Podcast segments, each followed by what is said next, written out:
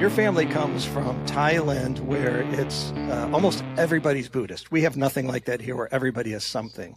What is it like to live in a pure culture of something? What is the expectation, and what is that belief system?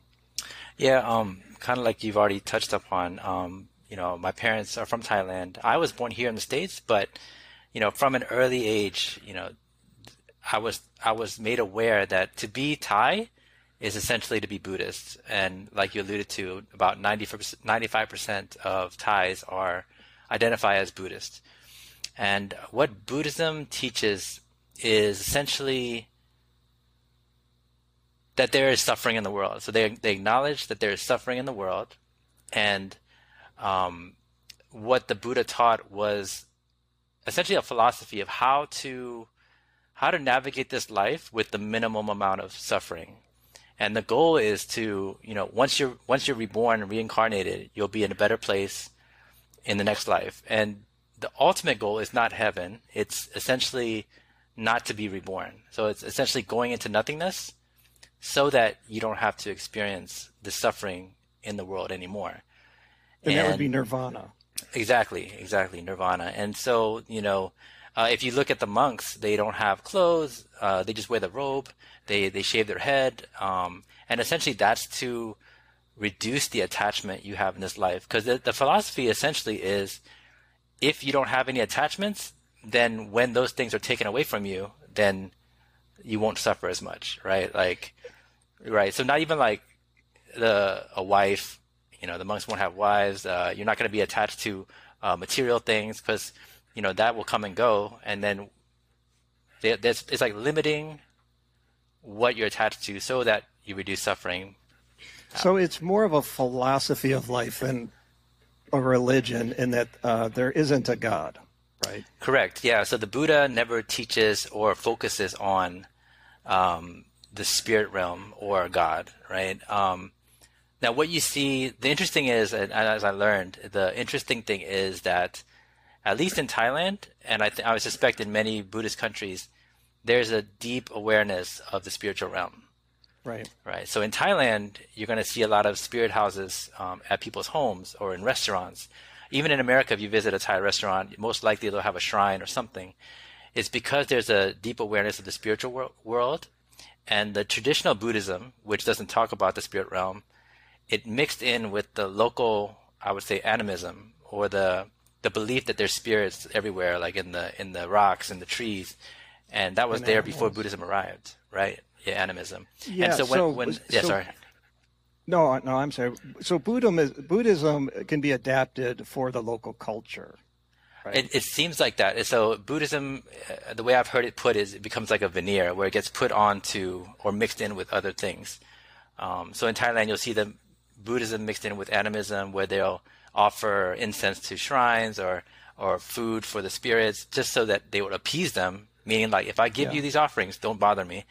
You'll see it mixed in with Hinduism and other things like that. So, you know, in a lot of ways, like, yeah, it, it's it's just a it gets mixed in with other things. Because even Western quote Buddhism, not that I'm an expert, but it doesn't seem like anyone's trying to reach nirvana it seems like more just um, an, an educated group that wants to stress relief, basically. Right, right, right. Meditate and clear the mind, and maybe at a deeper level, at the most, maybe channel your inner self or channel some kind of energies out there and find guidance, but they don't really know what. And that exactly. seems to be the Western. Buddhism. Right, right. That, that and to be able right. to quote the Buddha is cool.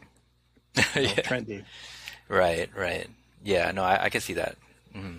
So, it, in in a lot of other cultures, uh, they're open about spirituality, whether good or bad. Westerns kind of keep it behind closed doors, unless it's dark. That seems to be okay to be out in the open, mm. kind of like uh, cult or paranormal right. kind of things. But when you're uh, in a culture that's 95% of some kind of thought, actually, I don't know if you can uh, answer this, is it's just a thought I'm having right now is, mm-hmm. so my confusion with Buddhism is if you reach a state of nirvana in in its nothingness. Uh, is is it nothingness in that you've reached a state of clearness in yourself where you no longer suffer, or you no longer have to be reborn or exist at all? So the only way not to suffer is to um, not live. I think uh, from from my understanding, that's what it is. Where you don't you just turn it's just nothingness. Where you don't have to be reborn. Um, you just cease to exist, and that's, that's depressing. The yeah, so that's yeah. So I found out what what I was struck what I struggled with is it was I couldn't find true hope in in that. And I, there is no hope in that. Right. It's almost like a survival mentality, and that's the way I discovered it to be. And that's it. It, it didn't fulfill my need personally. It it seems like it seems like a, a hopeless thing. So what happened with you? You grew up in the states, but you, were you in like some kind of um, you lived around family and friends that came from Thailand? You're in a community, right? I mean, um, you know, with uh, with our community, um, the Thai community generally is very is pretty small here in the states. So um, we would congregate at the Buddhist temple. You know, so when when growing up, I would I would attend on Sundays. We would learn Thai, but we'd also learn Buddhism. Um, and summer school we had there. So I essentially grew up at the temple in that in that context uh, to be with community. Is our Thai food really Thai food here? um, there are some good spots. Uh, I just recently went to Thailand, and I believe a lot of it has to do with the ingredients. So, you know, I think I think there are some really good places here in the states. Um, yeah, okay. It won't compare, but it's good. It's still good. so you were were you like college age or something and began questioning, or what was your struggle? Yeah, I mean, my my struggle started way before college age. So um, I have a younger brother. He's two years younger than me, and uh, I would say I was in my maybe I was 12. Uh, he was 10, two years younger, and we started experiencing supernatural things in the house. Uh, so voices, hearing voices, doors closing by themselves, uh, to the point where my brother and I would ha- we would have to comfort one another because our parents at that age they think you've had too much candy or you yeah. watch too many scary movies, so we would comfort each other. Um, it would make it it would make itself sound like it was uh, someone in the family. So it could be like mm. my mom calling my voice, but my mom wasn't even home. Um, you know, it could be my brother calling me, and then you know I'd run to him, and he he he had no clue what I was talking about. It's just things like that happening in the house. Um, yeah, so we were scared. We were scared after a while, and for me, that pushed me closer to Buddhism because that's my natural. You know, I grew up in that environment, so I was like, I need to find answers. So I, I dove deeper into Buddhism, um, meditation, uh, the chanting, uh, talking to the monks at the temple. What did you like have that. to chant? Uh, they, Buddhism Buddhists has these, have these chants in in Pali. It's another language, not even Thai, but it's just essentially um, just kind of confirming your belief in the teachings of the Buddha, and you're just chanting. And a lot of times, many people don't even know what it is you're you're actually chanting. It's just the chants that were taught at the temple. Okay. And, mm-hmm. and at the temple, how strict is it as far as um, learning the teachings of the Buddha? I, I something say everyone has to know, or is it? No, I, I say it's uh, it, it's it was included in kind of our upbringing, but you know, depending on the person, how much you wanted to take away from it. You know, there's nominal Buddhists. There's there's people who who went through the motions, but they don't really, you know, they don't really practice. And so right. different variations. Um, in Thai culture, you become a monk. You know, twice. Well, I became a monk. You're supposed to become a monk. I became a monk you twice. Did. Did you shave yeah. your head? Shave my head, orange robe. Ah, um, do you have a picture? I do have a picture somewhere. I gotta find it. But I was, you know, just for a month each time. Um, but yeah, essentially, it wasn't until undergrad in my in my college uh, years where I actually heard the gospel um, for the first time, and so it started off more as kind of friendly debate. You know, this is what Christianity teaches, and I would talk about what Buddhism teaches, and why Buddhism is better, and things like that. And uh, I had one friend though who who I vividly remember sharing the gospel with me, but it was in a way that was not aggressive or combative. I knew that she cared about me, And I, mm-hmm. from just the way she was sharing the gospel with me, I knew that she truly believed what she was saying and that she thought that I, it was important for me to hear. So I, I let her, I actually let her share the gospel and I actually listened and I thanked her and then I shared, then I went on to share Buddhism with her. So I, I did not believe, but I remember that it was shared to me and, and I, I, I got a better picture of who Jesus was and what he did for me. You know, I didn't believe, but that's kind of how I first heard the gospel. Uh, at the same time, in, in, my college years, I really began struggling with uh, depression, and uh, I began. It's hard to describe, but it was almost like hearing an internal voice, a voice that would tell me if I don't do X, you know, whether it be if I don't say something specific or if I don't yell in down the hallway, then something bad's gonna happen to someone I love, like my parents or my brother. And I was like, okay, where's this coming from? And it's probably not real, but because I love my parents so much, I'm just, I would sometimes give in and just do kind of what these voices prompted me to do. Um, and it, it it sometimes caused me so much anxiety that it would make me late for things, and so I actually went to the school counselor and they, they couldn't help me, so they they sent me somewhere outside of the campus, and they had diagnosed me with um, depression and OCD because it took so much of my time, and it's almost like I was arguing with myself in my mind. They said they diagnosed OCD, depression, and uh, that lasted into my mid twenties, and I was going from therapist to therapist, psychologist to psychologist, psychiatrist to psychiatrist. Uh, at, at at the most, I had 12 pills a day that I had to take to kind of alleviate these symptoms. So it was really like a crippling thing for me. I really struggled with it. Um, but the last therapist I saw, and it was around the age of 25, it was actually a Christian, a Christian therapist. And I remember at the first interview, she told, she asked me, well, she tells me that this is a Christian clinic, and I said, I don't care, it doesn't matter to me, you know, um, I just need help. And she would offer to pray for me after every session, and and she did. And she was the last therapist I ever saw, meaning like the symptoms got uh, manageable. Um, I, I got off the pills and I, I was like, okay, well, she must be a really good counselor or whatever it is is working. So I thought, you know, it's manageable now. Uh, the supernatural experiences, though, um, they never really stopped. They would they would wane in kind of frequency, sometimes more often than others, but it was always still there in the background. But I guess I kind of got more numb to it and less scared uh, just kind of living with it. And it, fast forward to when I'm 30 now, I'm, I'm, I'm going back to school for my master's, and as I was studying for for my classes, I was studying at my parents' house, and uh, I had gone upstairs to get a snack, and then on the way back to studies, I went back down, and then that was the moment where I, I actually saw something for the first time, like in terms of something had walked by the light where I could see the arms and see the legs and see the head, and it was like a shadow figure. And so I froze. I was like, "What is? What's? What was that?" And I kind of looked around the room. There's no one there. I thought someone had come in the room while I was getting my snack, but there was no one there. And so it it freaked me out, but I just brushed it off, went back to my studies. However, on Sunday, I go back to, or that weekend, I went back to the Buddhist temple, and I end up talking to the monk that's there, he who was my mentor, spiritual mentor. And I tell him what happened, and he tells me, "Oh well, you know, in, in what we believe is that if if a spirit or a person doesn't have enough um, merit, meaning enough they have they haven't done enough good in their lives, um, then their spirit can't move on or be reborn." Um, so I said, "Okay, so."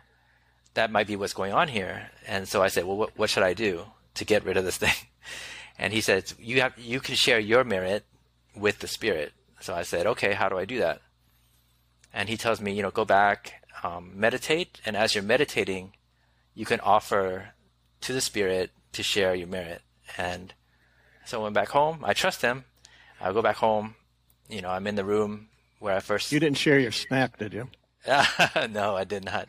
Um, but you know, as I was meditating, the room, the room kind of it felt colder as I was meditating, and I was like, okay, well, I think I think something's here. So I I offered. I said, you know, I'll, I'll share my merit with you. And then I, I felt the cold, but it was it was com- like inside now. It wasn't just outside. Um, and so I knew something was wrong.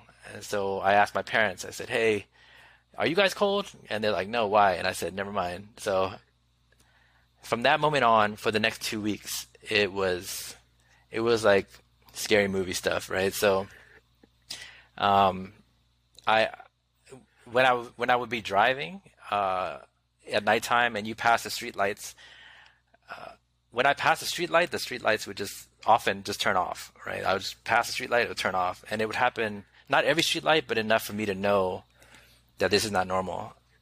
Uh, you know, I, I started sensing things in the house and um, hearing like footsteps in the house, and so when when it was no one, you know, and so I I at, at 30 I got scared to stay at home, so I'm like, okay, I'm leaving. I actually go to my friend's apartment near my near the university, and I sleep on his couch. Uh, I did that for a little bit, but then I saw the that shadow figure kind of go across the wall at his house, at his apartment. And so, okay, I know something's following me.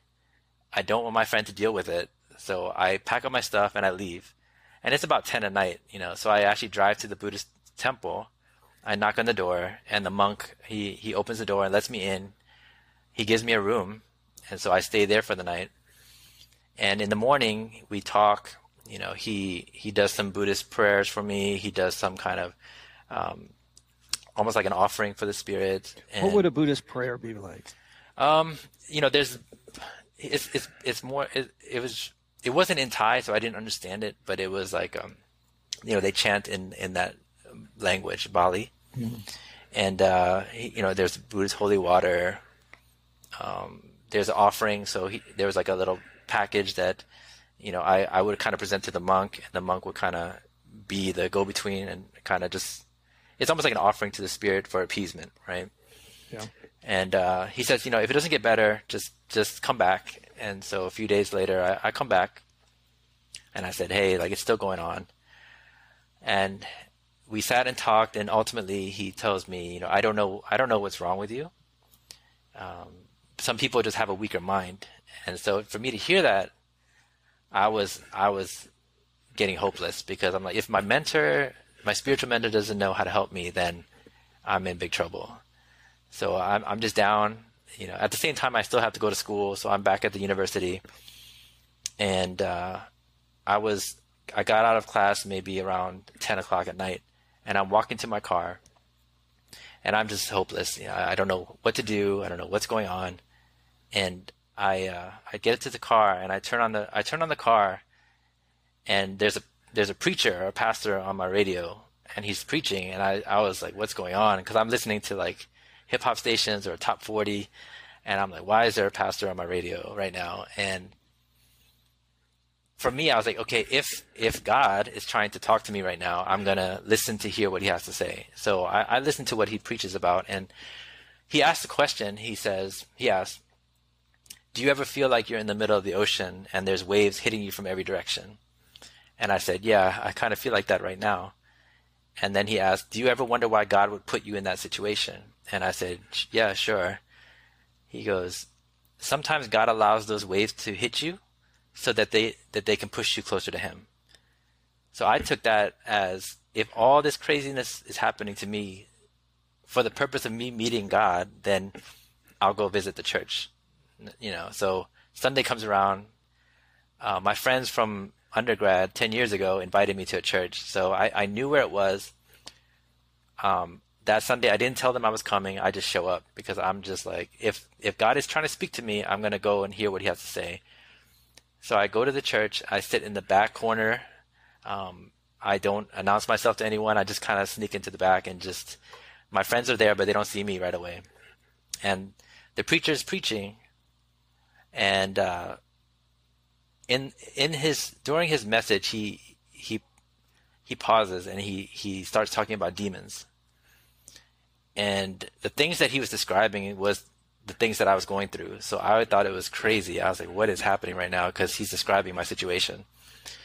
And after service, you know, they close in worship and and the worship's playing, and I just I'm just bawling. I, am tears are coming out, almost like everything that was holding inside, I was holding inside, was coming out, and and my friend, they actually actually sees me and she says, you know, what's going on? And I said, I can't tell you. The only one I told during this time was the monk.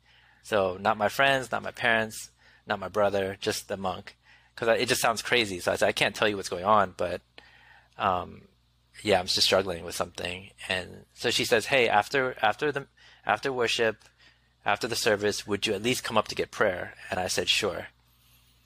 So I go to the front after service, and there's a couple pastors there, leaders, and they ask, you know, what can I, how can we pray for you? And I told them a little bit about what I was going through, and but they knew, you know, they knew what was going on, and and they said, look, we can pray for you, and the only way to be free, but the only way to be free is to accept Jesus as your Lord and Savior. And I said, no, I'm, I'm Buddhist. I'm not going to do it. And uh, so they say, okay, we'll, we'll just pray for you. We'll just bless you. So they bless me and I actually felt better. So I, I go home, you know, I haven't been, I, I just decided to go back to my house, parents' house, and I sleep there because I think, oh, I'm feeling better. You know, that night was actually like the scariest night um, of that whole episode. And so I wake up Monday morning and I said, something has to change. I can't live this way anymore.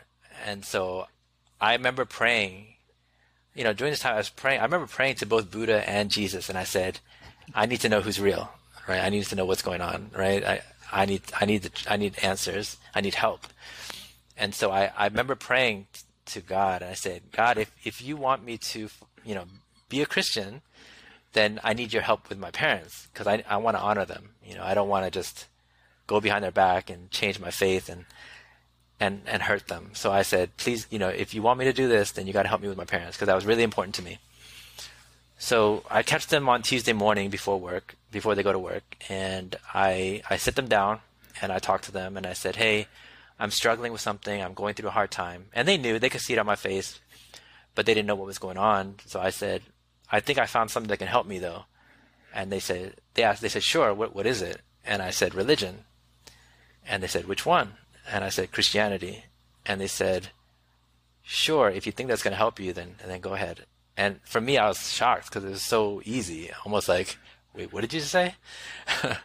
and so they went to work, and then I go to the the senior pastor's house, and I sit with him, and he goes over the gospel with me. He tells me about Jesus and what he did on the cross, and and and that he rose again, and he invites me to you know follow him. And he asked me, do I want to follow him? And I said yes, like I, I want to. So he prays for me. Um, he leads me through the sinner's prayer. And I, I, I leave his house and I have to go to school. And I, I was like, I guess I'm a Christian now. Um, but nothing, you know, I still felt the cold. I, I was still, oh yeah. So for that whole two weeks, I was pretty much cold. I was always in my jacket or hat and gloves. Even if I'm indoors, I just always felt like cold. Um, so I go to school and I'm studying in the library now. Um, and I begin feeling electricity in my feet. And I was like, this is new. So what's going on? I, am trying to like get the electricity to stop in my feet and it doesn't stop. And so I, I'm like, okay, well, maybe if I'm going to get possessed, I'm going to get possessed. I don't know what's going on. I just give up. And uh, electricity, it slowly goes up my body, but everywhere below, it, it was warm. So if the tingling went up to my knees, then everywhere below my knees was warm now and it was going like that throughout the day. It was going up and up and up my body. Um, I'm in class about nine at night at this point, and then it, the tingling's on top of my head, and I was like, I, I, still don't know what's going on, but I feel warm, so that's good. And uh, the moment it hits the top of my head, the lights in the classroom they turn off and on three times, so it's like on off, on off, on off. And the professor stopped teaching, and he's like, "Whoa, there's like a ghost in here." and the kids are laughing, but I'm like, oh, it's probably me. Um, so you know, I leave class after after class, and I'm going to my car, and I was like, I don't know what's going on, but I feel great, you know. And I'm like, I'm gonna go visit my friend, the one who's I was staying I was staying on his couch. So I call him up. I say, hey, I'm gonna come over. Um, I'll be there in a little bit. And he says, you probably shouldn't come over. There's no power here. It, the power went out. And then I hear another uh, another voice in my head, and it's saying, it said, uh, if you go to his place, the power will come back on. And so I was like, okay, well, this has been a strange enough day, so hey, I'm gonna come over anyway. So I drive to his apartment, and the and yeah, the lights, the traffic lights are out. The apartment complex is dark, I pull into the apartment complex and all the lights come on. So I go into his apartment and I say, "Hey, what's going on? What happened?" He says, "Well, the power went out three different times and it came back on when you got here." And I was like, "Okay, what is happening right now?" So I, I talked to my pastor later. I told him what happened that day that I accepted Christ. And he says, "Oh, you know, when when you accept Jesus, you get the Holy Spirit, and the Holy Spirit comes to live inside of you. That's the warmth you felt coming in, and then it, it pushed the spirit, the other spirits out." And I said, "Oh, okay, well, that sounds good. That's good. Okay." and I, I remember, you know, in the in in the morning, I woke up, and it was it was as if my whole life I was wearing sunglasses, and it's like the sunglasses are off, birds were chirping. The, the, the, it was the most beautiful morning I've ever seen in my life, and I was like, "What is happening right now?" And it hit me. I was like, I was in my car, and I was like, "Oh my goodness, Jesus is real." Everything my friends told me ten years ago, it's it's true, and I almost God is watching me right now, and I was almost like hyperventilating, like like it just hit me all at once, and that's the beginning of my journey, and I was from that moment on, I was like, I have to know who Jesus is. I have to know more about him. And that, that began the, the journey of, of my faith uh, in Christ.